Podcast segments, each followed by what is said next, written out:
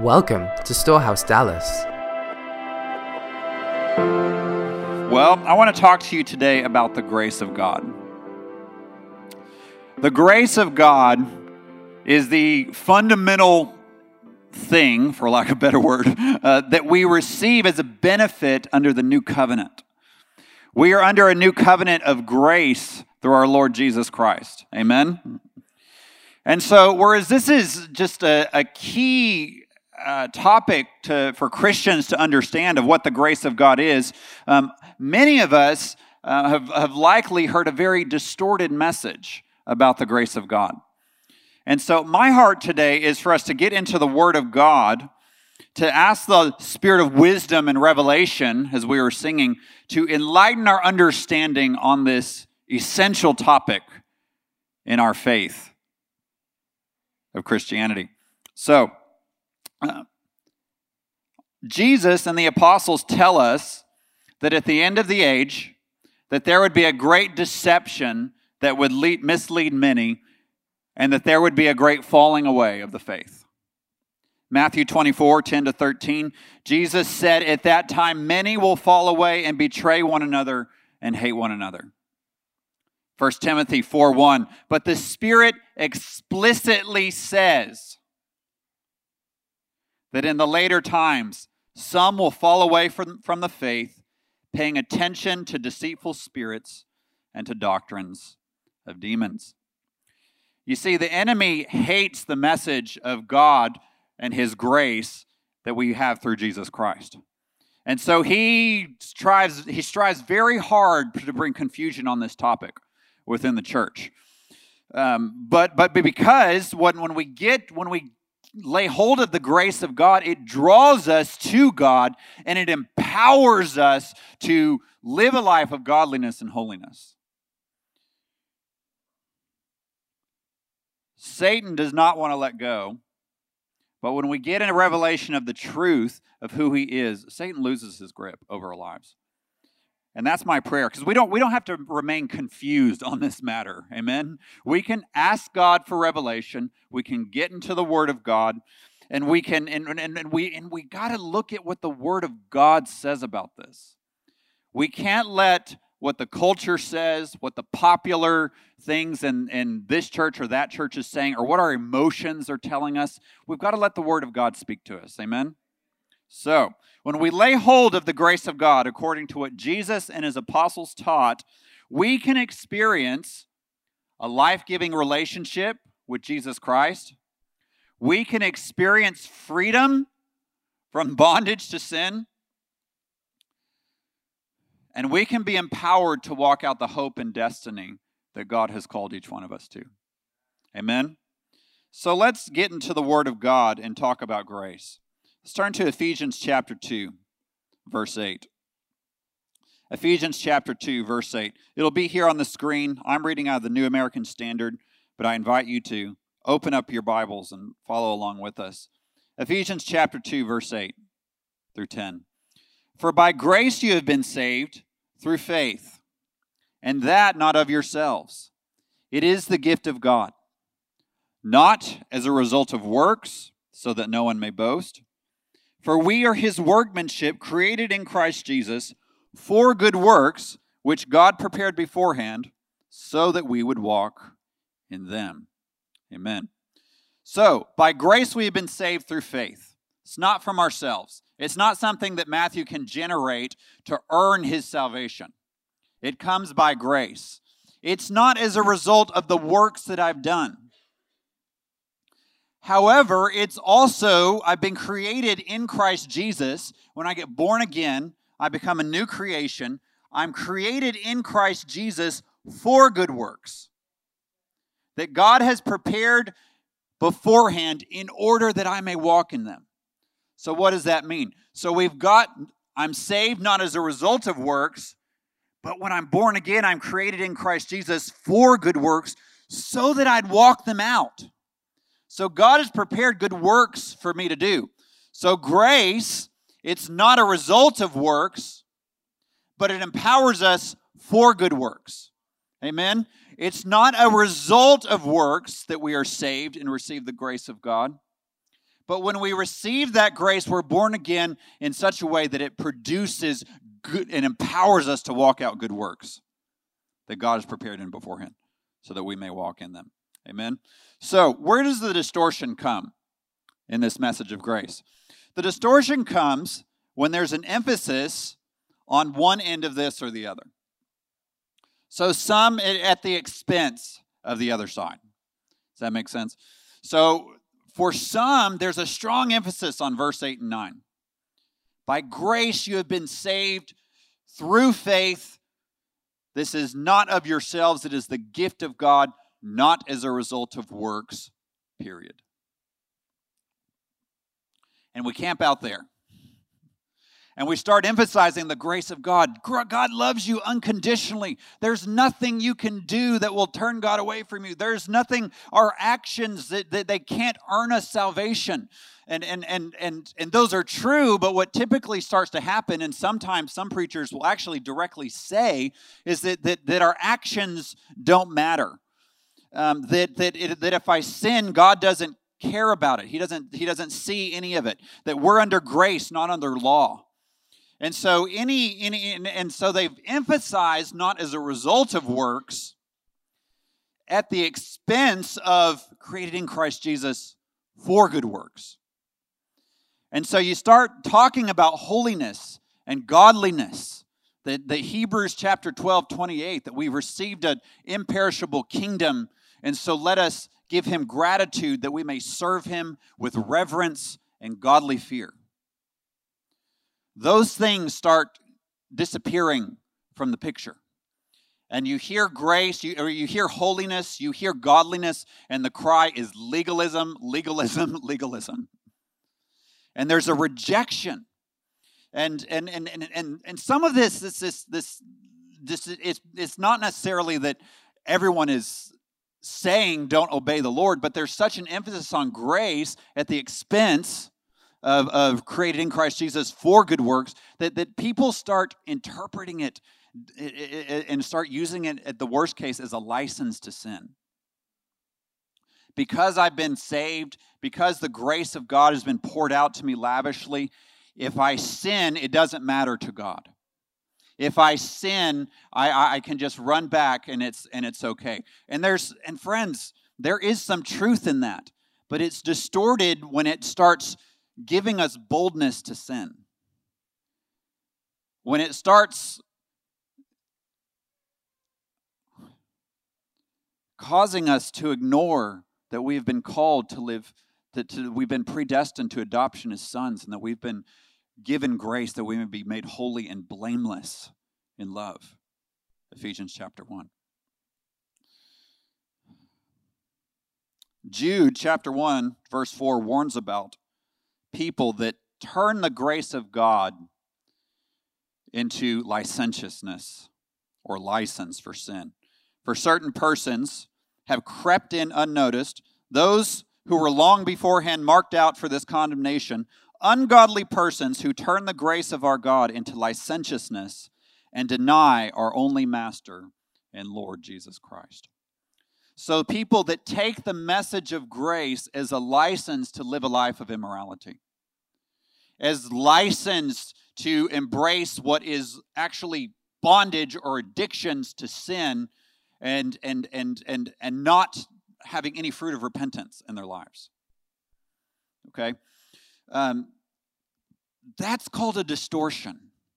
And people that teach that directly, that boldly, knowingly, deliberately use a message of grace to excuse their own sin or to cause other people to sin, their condemnation has been marked out by God. You know, Sharon Jones shared last week uh, just a sobering message about a number of friends that she's seen turn the message of grace. And and and and they've they've encountered God, they've been filled with the Spirit, baptized, serving in ministry, but over time they've been hurt, they've been offended either by God or by the community or both or by multiple churches, And so they've gone off and started living lives of drunkenness, of immorality, um, and, and it, it doesn't necessarily like a, a full plunge. It's just a little at a time, and then over years, you're just like, what happened to this person? And I mean, my heart just breaks over folks in college, even in high school, that I knew in youth group, in my college group, that were with me making disciples, and I look at some of their lives now, not a trace of Jesus in their lives. And it's it's grieves my heart, and it grieves the heart of God. And Jesus and his apostles, they give us terrifying warnings about those that they are on the path of destruction. And Jesus warns people and says, here's the fruit of this, and wide is the path of destruction, and many will follow it. And their condemnation will come.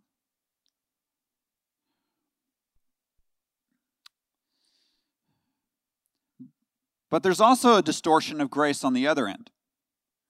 There's a focus on verse ten at the expense of verses eight and nine. So there's a, there's an emphasis on created in Christ Jesus for good works. You're called to live holy. You're called to be righteous. You're called to be good. You're called to pray and fast and give and and and and, and resist and, and and get rid of sin out of your life. And and it's it's and all those are true, but it's at the expense of I've received salvation by grace through faith, not as a result of my works. And so what happens with this distortion is that people start getting into striving to earn God's love and favor.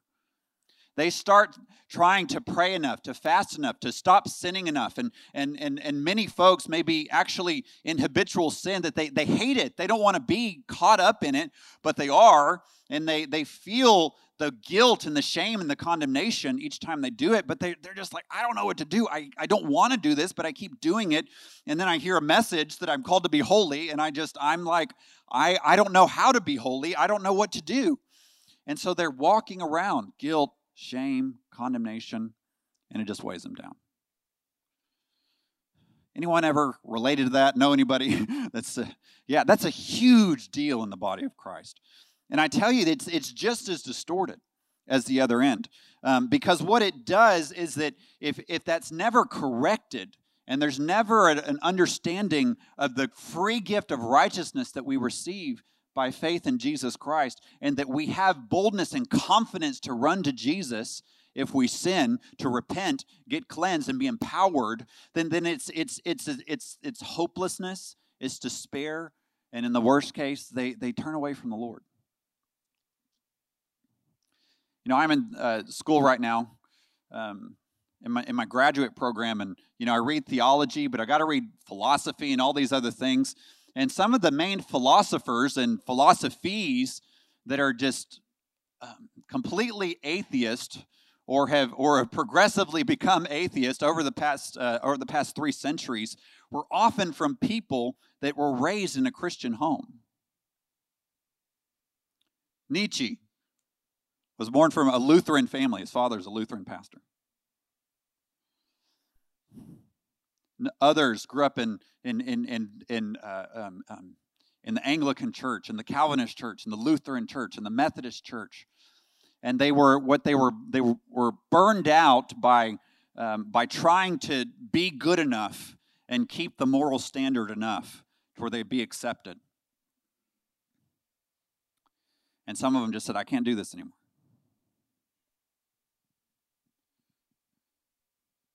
And so it's a serious thing.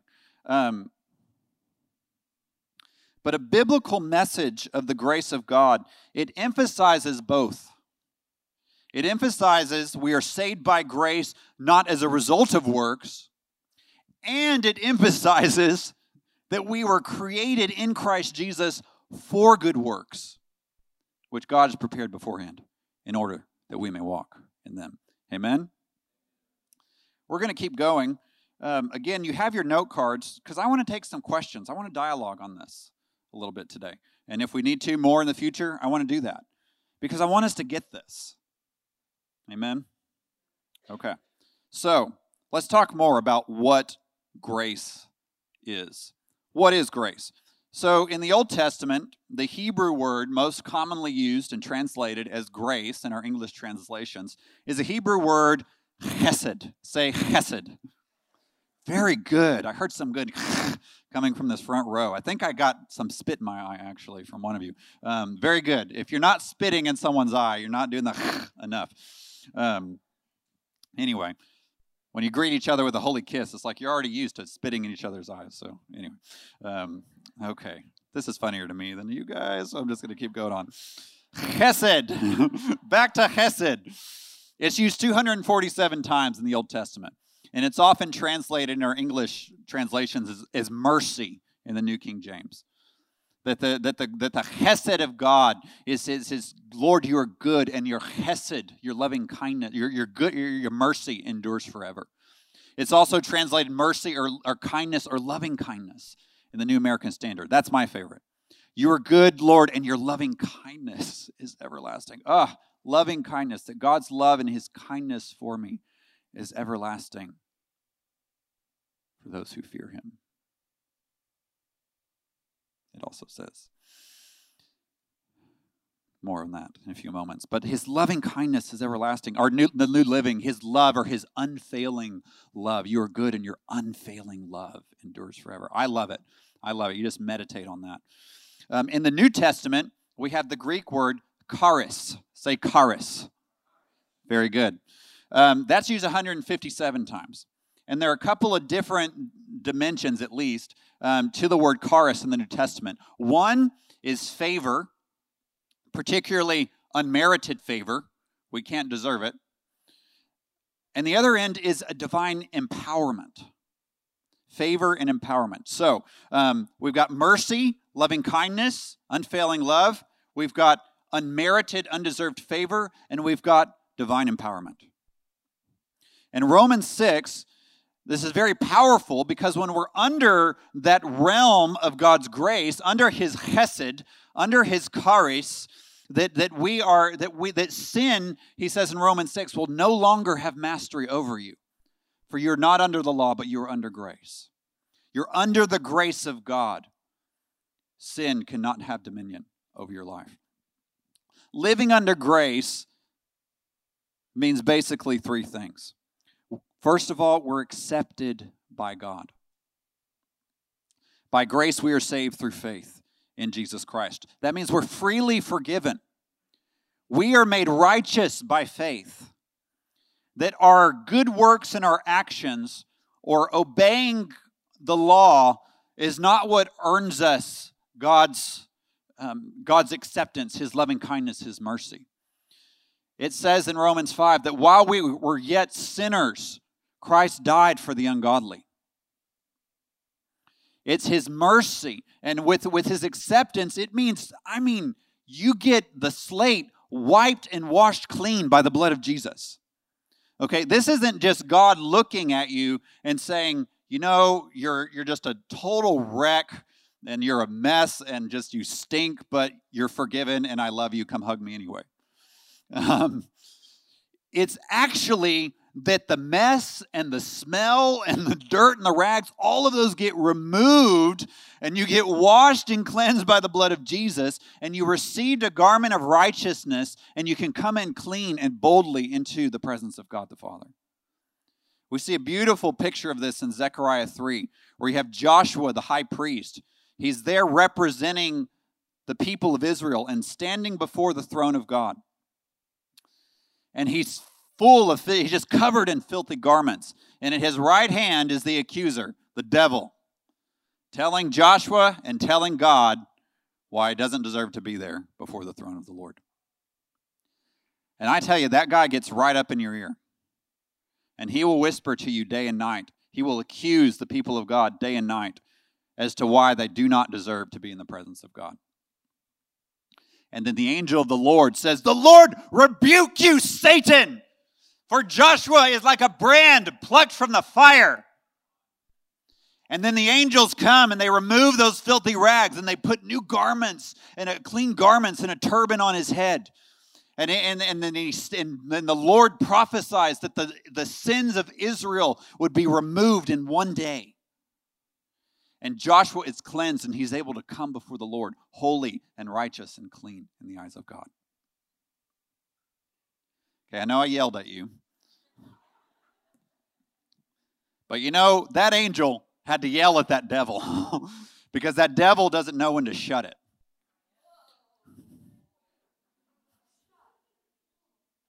But when you quote the word of God and the accuser is coming against you day and night, you say, no, I have been made righteous by faith in Jesus Christ. I am the righteousness of God through Jesus Christ. I have been freely forgiven and washed by his, from my sins by his blood, Revelation one five. And you speak the word of God out, that accuser will start to shut it. But you've got to speak. You've got to use these words, and you've got to remember what God has said about you. You are accepted by God. You are made righteous and cleansed. This also means that we're enjoyed by God, that God delights in us, even in our weakness. That's really good news. I love to teach on the Song of Solomon because that book, more than any, it, it shows us from the very beginning this, this Shulamite woman who represents the bride of Christ, that she's dark but lovely. She feels dark. She sees the darkness uh, uh, uh, of her past and who she perceives herself to be. But she says, the king says, I'm lovely. At the onset of the journey. In Isaiah sixty-two, that God is prophesying over Jerusalem. And he's saying, no longer will it be said of you forsaken or your land desolate, but you will be called Hephzibah. My delight is in her. My delight is in her. And the Lord says over you today, my delight is in you, my bride. He enjoys you in your weakness. And this gives us confidence to run to God when we sin. And if there is a sin that you're that you're that you're just you're, there's an addiction, that there's there's there's there's there's a compulsion in in lying or not praying enough or or or pornography or sexual sin, when you commit that sin, the grace of God, his kindness, and his, and, and his favor, unmerited favor, means that we can run to him and confess our sins, and he is faithful and just to cleanse us of all unrighteousness. First John one. You, we've got to run. The grace of God gives us boldness to run to him. Okay, the distortion comes when it's, okay, you've sinned, but it doesn't matter. God still loves you, but don't confess the sin and don't Don't repent of it in any sort of way, and don't and don't set your heart in any way to overcome it. Because you're a sinner, you'll always sin, but God is gracious. That's, that's a distortion. The truth is, that was sin. You hurt yourself. You hurt other people. You hurt God. But God is gracious and still loves you, and he wants you to come back to him. And he wants you with your mouth to confess that sin out loud as sin.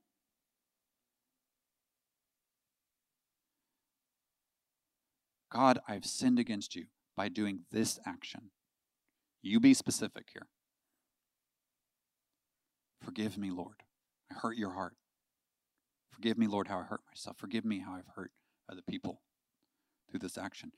And you sit and you wait in his presence. And you can receive the forgiveness and the cleansing from the Lord. He is faithful and just to forgive you and to cleanse you of all unrighteousness.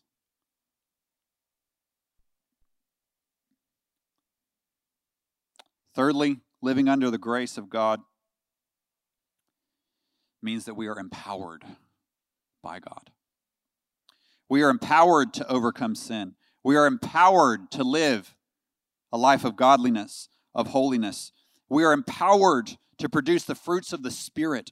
We are empowered to walk in the power of the Holy Spirit, operate in signs and wonders. I mean, it's it's just this power is of God is unlimited. And Romans five says that grace will reign through righteousness. Okay? Where sin reigned in death, so the grace of God might reign through righteousness unto eternal life through Jesus Christ our Lord. Grace will dominate your life. The power of God will start to direct your actions. And you may feel weak and you may feel broken and, oh, God, this has been my tendency in this sin area. But, the, but God, your grace is for me. Pour out grace upon me, God. It empowers you to deny that ungodliness. Titus two eleven. to say no to sin, to say yes to God. God, I hate this sin. I don't want to do this. God, give me strength, give me grace and power, and show me how to overcome this thing. And the, and the grace of God over time, over time, over time starts to strengthen your inner man.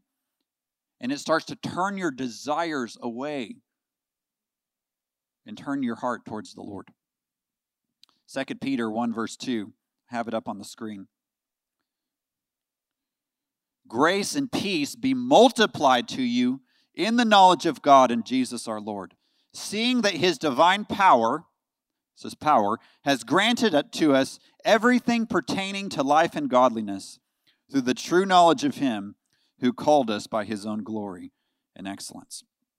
So we receive the grace of God freely, but the grace and peace of God can be multiplied to us. And I pray that over myself regularly. Almost every New Testament letter starts with grace and peace to you from our Lord Jesus Christ. And here it's be multiplied. May it be poured out abundantly. May it be multiplied to you because his divine power has given us everything we need pertaining to life and godliness. And notice here the connection, that the multiplication of grace and peace, I need more grace in my life, it comes in the knowledge of God and of Jesus Christ. So as you set your heart, as we were singing earlier, Spirit of wisdom, open my eyes. Spirit of revelation, open my heart. And you let the Spirit of wisdom and revelation come. You open the Word of God and what it says about the grace of God. Open my eyes, Jesus. Show me who you are. Show me your beauty and your majesty as I read your word. And it, it starts to hit your heart. It starts to sink in. And you're sitting here in the prayer room in, the, in, in Bethany or Ariel or Mallory or, or, or, or Tanner or anybody. They're singing the word of God over you. And it's just pouring. And you're just like, God, you love me. And grace and peace is multiplied to you because you've grown in the knowledge of God and the Lord Jesus Christ.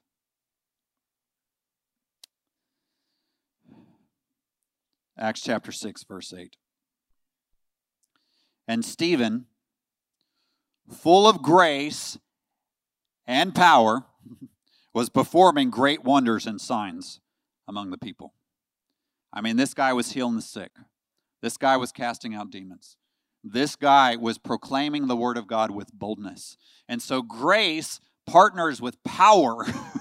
And this favor, this divine empowerment comes upon you to operate in the gifts of the Holy Spirit.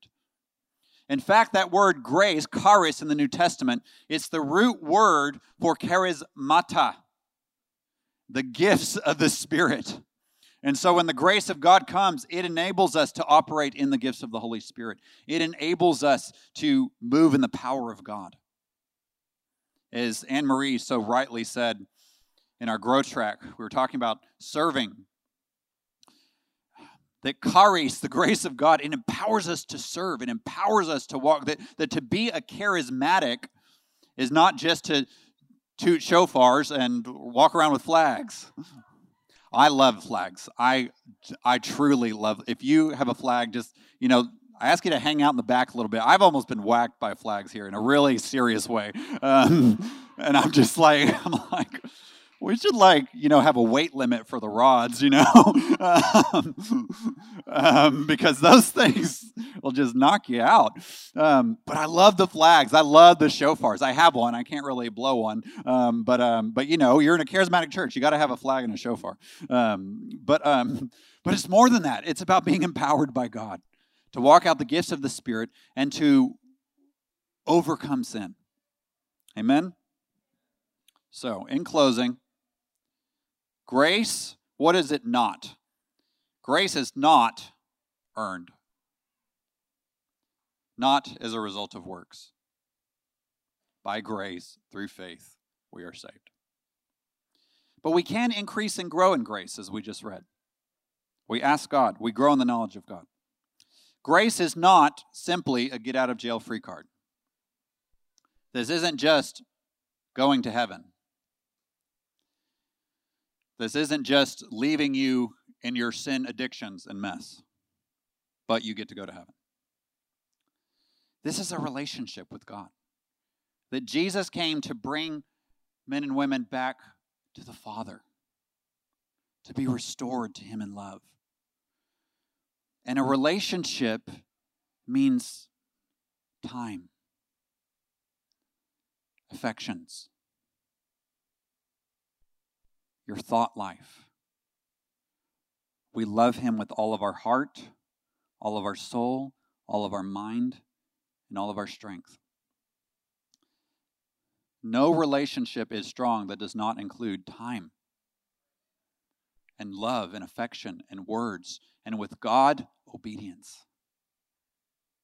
If you love me, you will keep my commandments, Jesus said. And His grace will empower us to do that. But we've got to take time in the in prayer. People that want to say, I have a relationship with God, but it never affects their schedule. It's a very shallow relationship. You're acquainted with Jesus. You may actually genuinely be saved, but you're not drinking of the fountain of life that pours out from His heart.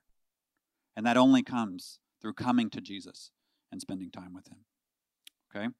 It's not a license to sin, as we've mentioned.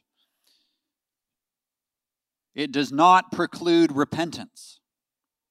We still repent. We still turn to God. We come to Jesus, and that's where we receive the outpouring of grace. If we sin, we repent. We come to Jesus, confess it as sin, hit delete, confess your sins one to another. This is not just in the in the closet time. This is, you need the body of Christ here. And we've, we've got to, we've, we've got to be encouraged, and we've got to be challenged by the body of Christ if we're going to walk free from sin. And finally, it's not something, grace is not something that leaves you bound up in sin. Grace reigns through righteousness, and sin shall not have dominion over you. Amen.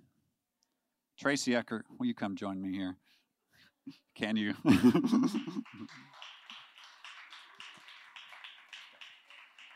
We're going to have Corey get a couple of stools here.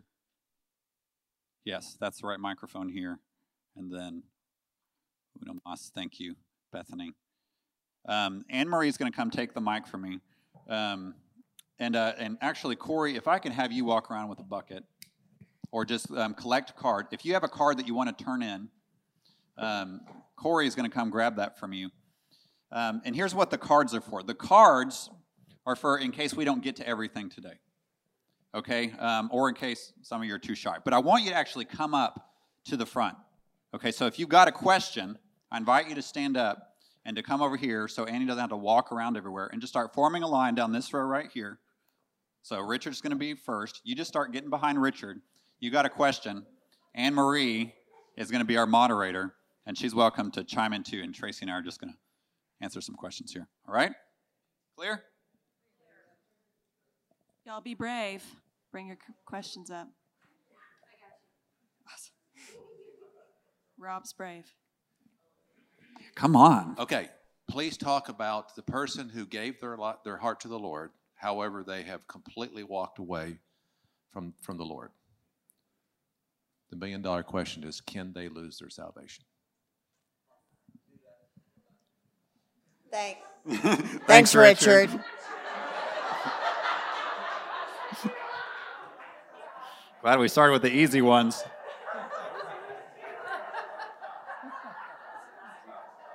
I know, like with ten people sit down, you know?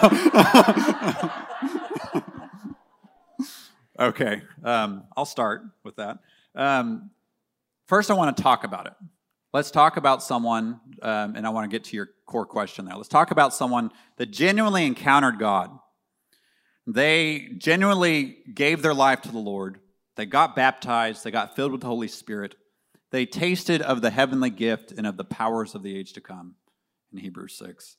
But now their lives look either the same or even worse before they got saved. What happened? What happened is they probably got hurt or offended by God, by another Christian, by a pastor, or multiple people. Um, and um, they never dealt with that offense. And they held bitterness and unforgiveness. And bitterness and unforgiveness is the primary way Satan draws people into temptation. There's no um, coincidence where Jesus in the Lord's Prayer, he had he said, "Forgive us our trespasses as we forgive those who have trespassed against us." Immediately following is, "Lead us not into temptation, but deliver us from the evil one." Okay? Um, so they've um, that's what's happened. And they've they've begun they've begun um, in that offense, hardening their heart to the people of God, to the Word of God, and to God Himself. And it's usually pretty gradual. It happens over time. Um, now, what happens if they are plunged into that lifestyle of sin? They remain in that course of sin for weeks, months, years, decades. I mean, this is this is this is this is a real thing. Um, can a, can that person lose their salvation? Yes, they can. Now, a Christian cannot lose their salvation in the sense like you lost your car keys, okay? Or just like, I'm walking with Jesus, loving Jesus, praising the Lord, twirling my flag and my shofar is going, and I love, genuinely love the Lord, and then, ah, I lost my salvation. Where did it go? I just totally, or or or I sinned in this moment, and I lost it. You don't lose your salvation every time you sin, okay? You don't, uh, it, it, and it's like, well, what, we always want to know, where's the limit here? You know, how much is it before I've totally lost it? I actually, I don't know the answer to that. But when someone is is over a period of time after multiple rebukes and warnings, drifting away from the Lord and plunging into a lifestyle, and their lives look just like unbelievers, except they maybe come to church once in a while or, or even frequently, but throughout the week it just totally looks like um, um, they're demonized, you know, they're, they're, they're in sin. Um, I'm saying that there is great danger over your soul. And, and I will come to them as a brother in love. And Jude's very clear on this. Have mercy in, on some who are doubting, who are struggling with their faith. We, we speak the truth, but we speak it gracefully and mercifully. Others, we need to give them a real wake-up call and say, look, man, your life, you are headed on the road to destruction, and I am concerned for your soul. Um, um, and then there's some that have gone so far that we tried to warn them multiple times, that it's like the Lord, the Jude just is clear. Do not even associate with them because you will get defiled at this point. That their toxic thoughts are going to start affecting you. And the Holy Spirit has to kind of help us guide in, in your friends and pastors. Um, but a person, I think it's really hard, but a person can forfeit their salvation in the sense. And Hebrews six and Hebrews ten is just absolutely clear. Jesus is clear. If you if you abide in the vine, I will remain in you. But those that do not, the branches that do not remain in me, will be cast into the fire. These are the words of Jesus himself. I think some of what Matthew is saying is very hard for a lot of us to um, hear, because we hear it and we say, well, but wait, you know, how can a loving God? But the loving God gave his only son so that we would come to him. And it came at the greatest price that he could have given. And um, I look at John chapter six, where Jesus is saying to all of these people that are following him, hundreds of people that are following him, he's the biggest show in the land at the time.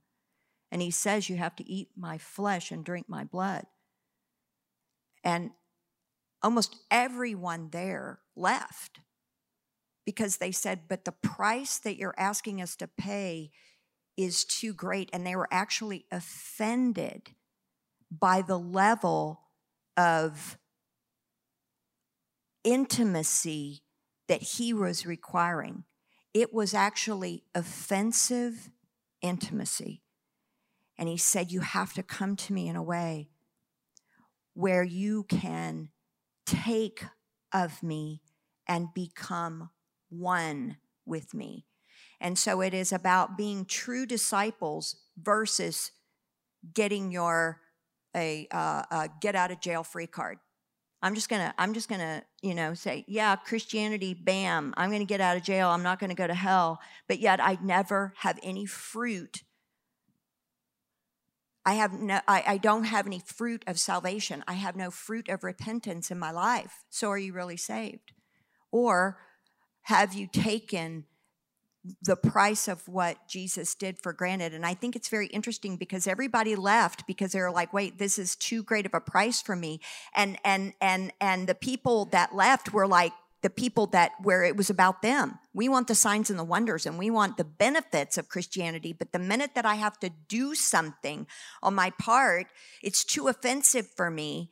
And it's interesting how he brings in and he talks about Judas there, because Judas left, and he left to betray him to go to a religious structure. He didn't betray him to the Romans. He betrayed him to a religious structure because he said, I'm comfortable with religion, but I'm not comfortable with this level of intimacy that you're demanding from me.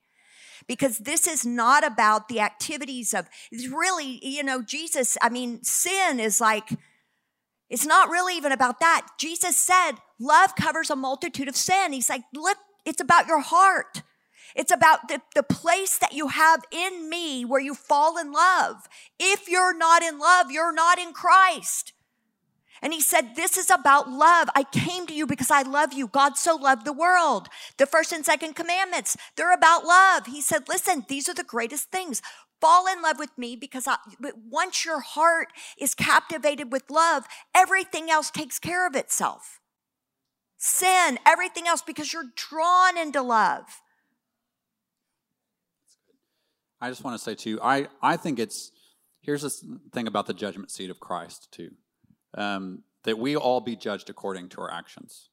Um, each man will be judged according to his works. This is not just an Old Testament verse. This is Paul says this. Jesus says this. This is this is this is in our New Testament. Um, I believe it's possible for someone to be saved, but as through fire. And so someone could, and, and again, it's like, where is that line? I don't know. But there's there's people that we want to come and when we face the judgment seat of Christ, I want to hear, well done, good and faithful servant. I want to hear, you poured out your life in love. You did not let these areas of sin remain in your heart. You kept running back to me. Um, I, um, but there will be some, it says in First Corinthians three, that they may be, they will, they, that the fire of their work will be tested on the day of judgment. And they may actually be saved, but as through fire. Um, and so there's a purging that will happen. Um, and, and, and but, but none of their works will go with them. But I just, and, and so that gives me, you know, prayer and hope for those loved ones that I know that may not, that were walking with Jesus but aren't. I'm like, God, turn them, turn them, turn them. And if they, if, if God forbid they perish in that place, my prayer is like, God, I pray that they turn before they, before they left. And yeah. So they can be saved as through fire. But what, what I tell someone that's living is like, you don't want to, you don't want to bank on that. You want to bank on running to Jesus, okay? Yeah. Don't. And that's why Jesus says the first and second commandments, these are these right here, is, is have a relationship with me and have a relationship with each other, because what it does is it helps to create an environment where you are buffered and safe, where your brothers and sisters can come to you saying, hey, you know, I just want to love you by, you know, helping you continue to walk the, the walk of purity and holiness. And then also just being in the presence of God. I mean, if you have a relationship with God in prayer, I'm telling you, God does a really good job of talking to you. That's good. All right, we take another question. Um, with grace in mind, how do we confront friends in their sin? I know you touched on it some, but especially if we ourselves have struggled with the same issues with them in our past. Mm-hmm. Oh, that's a great question. Well, I think if you have oh, overcome let's, something... Let's, let's let her ask it one more time. Okay. With grace in mind, how do we confront friends in their sin, especially if we ourselves have struggled with them in the same issue in our past? Well, if you've overcome it, then there's a testimony there that will be your way of, of helping to create um, dialogue. And then, you know, just helping to use the word and then telling them, I'm going to walk with you in this. I'm going to walk this out with you. I'm here for you. And, you know, when one of the areas when you're confronting somebody, you don't want to get into right and wrong. What you want to do is, is tell them, look, I just want to understand where you are in your heart. because that's what's really important. Again, the Lord is looking at our heart. We should also be trying to see what's going on in someone's heart so we can help walk them through so that they can recover. Yeah, that's really good. I agree.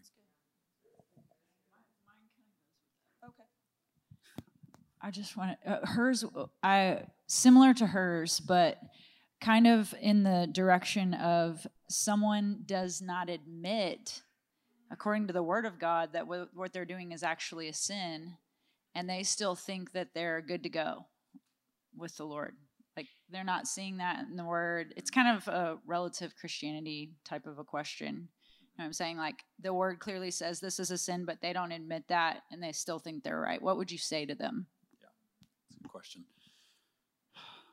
That's that's a challenge. Um, I we speak the truth in love. I pray over that person. And I ask for opportunities for these kinds of conversations. And I'm asking the Lord to give me the right words. Um, and honestly, just like the prophetic, I think is really key. And prophesying is to who they are and who God's called them to be. Um, that's a, we in and and and I and I I want approaching it needs to be done prayerfully, mercifully, but but truthfully at the same time. And so it kind of depends on the level of your relationship with this person. Um, with with someone that I I don't know that well, um, you know, I don't, I just, I'm like, Lord, I just pray this, I have the opportunity to love and speak truth to this person. But if, it, if it's someone I'm really close to, I'm just, I'm going to take them. I'm just like, I'm I'm really concerned for you. Like, here's what the Word of God says. Um, and what what you're telling me is that it's, that you're not agreeing this is sin, but it's it's in the Word. Here. And I mean, it's, and, and I, I deal with this, um, this is an interesting thing for me. I, I know a lot of uh, Christians who um, who are, are embracing uh, a homosexual lifestyle. And that's that's kind of a whole other can of worms there. Um, but, um, and it's something that needs to be done tenderly and graciously. I mean, the, the United Methodist Church right now is splitting over this issue. And it's it's it's heated, it's hot. Um, and so my goal is to sit down with them and um, share. A number of you heard my own testimony. If you haven't, I'm very, we did Romans series last year, Romans chapter one. I tell about my um, um, journey through that and freedom and, and what God's done in my life um, through that. And I, I, I share my story. And that's what I do. Um, if you don't relate to their sin, I mean, you you appeal and you plead and you pray. I mean, if they don't want to listen, you really... There's, there's, you just have to say, God, you got to show me what the next step is from here. Well, and also I think having more than one person, taking somebody right. else with you. John and I like to pastor together because we're the pastor and the prophet, you know. I'll, I'll, I'll speak a word over them and John will pastor the word. And just between that, I mean, just feeling the love, feeling loved and valued for who and seen for who they are, and not looking at the sin, but really calling out the, the gold in them, like Matthew said, will really help. Now, if you still, if they still won't acknowledge it or turn from it, then, you know, we're called to intercession. And if God has shown you that, he's also given you the responsibility to stand on their wall and begin to pray for them so that the Lord can encounter them. Mm-hmm. Yeah. And I, one last thing on that too, just if it's within a community too, and that's, I mean, Jesus talks to us about going to your brother, to your sister if they're in sin, and and lovingly, and I mean, some of us get a little excited about rebuking sometimes, you know, or it's always restorative, and we want to we want to communicate that. I mean, if it's like a serious um, sin that like there's a, there's intense sexual sin, or there's an an alcohol sin addiction thing going on there that's like that there's that's that's defiling them and defiling people around them, you bring someone else to them, and then and you take it to the leadership. And I mean that's and and Paul, and very we don't like to hear this, but it's in the Bible that Paul handed somebody over to Satan and expelled them from the community at one point um, because they refused to repent, and they were starting to influence other people. But the, even that was restorative, and and and Paul was saying that I hand such one over to Satan for the destruction of their flesh, that their spirit may be saved in the day of the Lord Jesus. And I mean, these are really extreme situations here. Um, and um, and so those are, that's that's biblical too. So let's do two more. Uh, Rebecca's question, and then I've got a quick one. So um, after reading Romans seven and eight lately, I've been wondering if for the believer, just like where does temptation actually come from? Does it come from a sin nature that's still inside of us? Or has that died in such a sense that the only temptation to sin comes from the enemy now? That is a really good question. Actually, I've been in Romans myself, and um, let me see if I can find it. You want to jump in while I'm looking for it? Um, that is a theologically debated question. The church has historically taught from very early on that after baptism and salvation, that a tendency or inclination towards sin remains in the individual. That we are saved, that's not our primary identity. That we receive a new nature, and that's where, you know, Romans seven, Romans eight, you know, Romans seven talks about that struggle of I, I don't do what I want to do, and just this, my mind is agreeing with the law of God, but there's this principle of evil working in my members that leads me into sin. What do I do? Praise be to God, our Lord Jesus Christ. So there's hope at the end of it. Um, and so there's there's there there is an internal wrestle that happens, that while in this life, there is still an inward pull towards sin, but it doesn't have to dominate. Right. Okay? When you're not saved, sin dominates. When you're saved, grace dominates. And, and it's the grace to overcome sin. Mm-hmm. You know, you're still in, you still live in the world, and there are still temptations all around us. But I love how Romans talks about the sanctification, right. You know, that we are sanctified. And um, and so I may be, when I was first saved, I was very immature. I didn't know the word. I didn't have a prayer life. I didn't understand what it was to be a disciple. And I think that's really where the crux of it is. What, who, uh, you know, who are you serving? Because it says in Romans six, you're serving someone. You're a slave to either the law or you're a slave to God in righteousness. And so we belong to someone. And so as we give ourselves to God and we pursue God, if there is a habitual sin or something that's knocking at our door, we have to be wise and realize we've got to we've got to declare war on this sin. Yeah. And not just let it have its way with us and semi-wrestle with it, but we need to declare war, which means, God, how do I declare war? You've got to ask the question, God, how do I get out of this? Because right. It's hurting my heart. And so that's when you you increase your prayer time. You increase your time in the Word. You call your friends and you say, can you be interceding for me? I'm in a battle right now. You fast. You know, you do the things that are that a disciple does, and you'll find that there's grace on that, and it'll break the power of that thing in your life. You get deliverance if you need deliverance from generational curses or iniquity. Yeah. And the enemy does tempt us. I mean, deliver us not into temptation, but deliver lead us not into temptation, but deliver us from the evil one. Um, the, the evil one wants to lure us into sin, um, but everything she just said, as we are getting in the Word, as we're being a true disciple of the Lord, it it that voice starts becoming more and more dim. And we want to strengthen the voice of God in our inner man by reading the Word, meditating on the Word, praying the Word, singing the Word, yeah, and walking out the Word. Right. Last question very quickly. Is struggling with depression or anxiety the same thing as struggling with sin? And can you give someone that is struggling with one of those some hope? Mm-hmm. Great question. I want to talk about the difference in general. I want to back up a little bit about the difference between temptation and sin. Temptation is when we are tempted or lured or enticed to sin. Sin is when we sin, when we actually, we obey that temptation, and when we're led into it. Um, when it comes to depression and, and anxiety um, or, or, or anything like that, I do think that there can be a, a, phys- a physical chemical imbalance in somebody um, that, that, um, that per- doctors can help with. They can, they can, and, and I've I've met folks that sort of getting on certain medications if they are clinically diagnosed with depression, um, or that starts giving them some alleviation.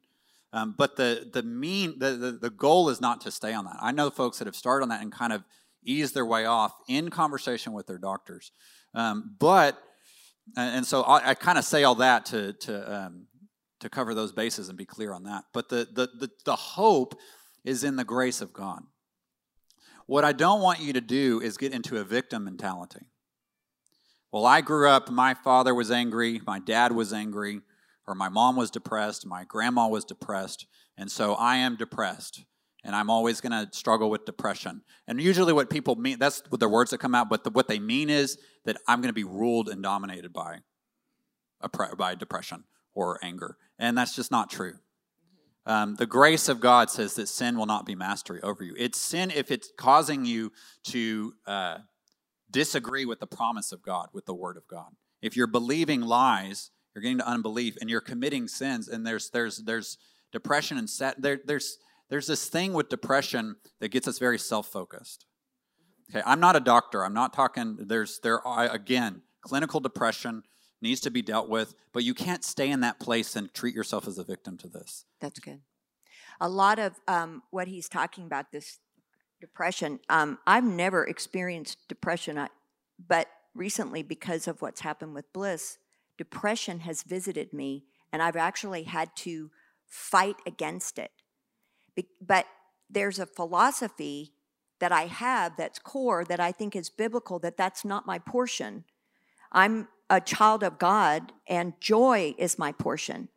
And even though it would be naturally to say, it would be natural to say, well, of course this happened to me, so therefore I'm depressed. I know that that is a demon that has come to tempt me to come into agreement with that. And that could take me down a dark hole if I agree with it. But I know that the love of God, he, his word says that he is, that he comforts those who mourn. Yes. And I'm in mourning right now. I'm upset about my, you know, I'm disappointed, or you can, the, the you know, it's long, the list. But I'm not going to agree with the demon. I'm going to agree with God, who comforts me. And, and when I mourn, even though I may be sad, he actually takes that. And, and there's a ministry from the Holy Spirit that will enable me to get up out of that thing that the enemy is trying to offer me. So it is definitely a battle, and there are things that I've had to do in my life and had to be diligent. I have, I'm like, I'm running. I'm going to run, and I'm going to exercise because it causes my physical body to create endorphins. Well, so there's something that I can do that's, that's positive so that the enemy doesn't get a stronghold, and I am disciplined about that. Yeah. So again, I'm a disciple of Jesus Christ, and I have to discipline myself and cause my body to come into alignment with the truth of heaven, and I do that through this discipline. And so it's, but it starts with the idea of who I am. I'm a daughter. I, my identity is in Christ, yes, as one that is victorious. So, so depression, I agree, it could get over you, but the word of God can get over it. Amen? Yeah. I mean, and there's a there's a grieving that's that's necessary and helpful in different stages in life. And I tell people, get in the Psalms. Mm-hmm. I mean, David has, he's working, he's depressed, he's discouraged. He's anxious, and he pours it out to God. Oh, yeah. God and I are having some long conversations. Exactly. Just like, oh, oh, you know, and then, ugly cry. And then it's with worry or care and anxiety. It says, cast your cares upon the Lord. Yeah. Take that into talking to the Lord about these things. And if you know that's a tendency, get in this prayer room and get in, in the Word about just, I mean, you get these little Bible promise books.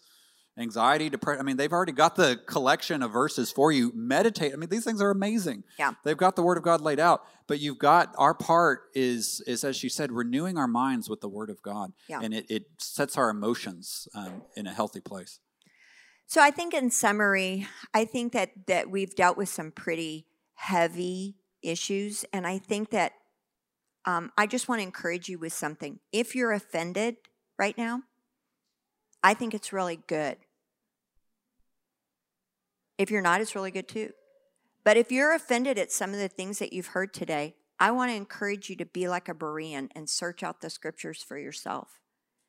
Because the, when I hear something that hits my heart and I get offended, it should push you into the Word, because this is important, that we know the Word so that we can grow in the Word and we can follow the Word.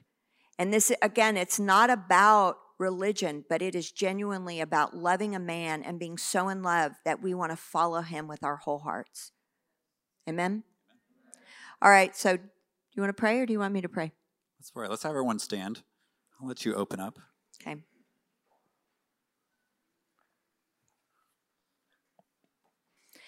So, Father, we do, we just thank you for this word today, God. And I pray, Lord, that any place that there's an offense, God, I pray that you would just pour out your love in that place, God. Father, we confess today that um, we want to be followers of Jesus and that we want to give you our whole heart. We want to give you all of our mind, all of our strength. God, we don't want to play around with this, Father, and we don't want to treat your the your son's sacrifice as though it is nothing. But God, we want to really love you all the way. And we want to run this race well. And so, God, would you give us the strength and the grace today to begin to run? God, would you create around us boundaries and safety? God, would you help us with um, habitual sin? Would you help to set us free, God, from the things that would entangle us, Lord? God, I pray that this message, that it would go into our hearts and our minds and begin to create life, newness of life. God, I ask for a reset for many that are in here that have heard this message and online. God, that you would, that they would hit their knees, Father, and that they could start again. God, that they, that your love and your kindness would lead them to and us to repentance so that we can be fully cleansed for the day of your return. Yes, and God, I pray for those that are in need of hope. Lord, I thank you for the power of grace of God. I thank you, God, what you've done in my life, and that the, this message of grace has empowered me, God, to run after you in relationship. I thank you, Lord, for a grace being released over the room right now. There is a grace being poured out right now for those that want to overcome sin, for those that want to know that they're loved and enjoyed by God right now. If there's just a, and, and I just want to invite you, if there's like, God, I need this revelation of my acceptance, of that you enjoy me and that you have empowered me by your grace. I need this to hit my heart, God. I want more of this. I want to invite you to lift up your hands. I want a, I want a revelation of the grace of God. I want this to penetrate my soul. God, I thank you that your kindness, your loving kindness for us is everlasting.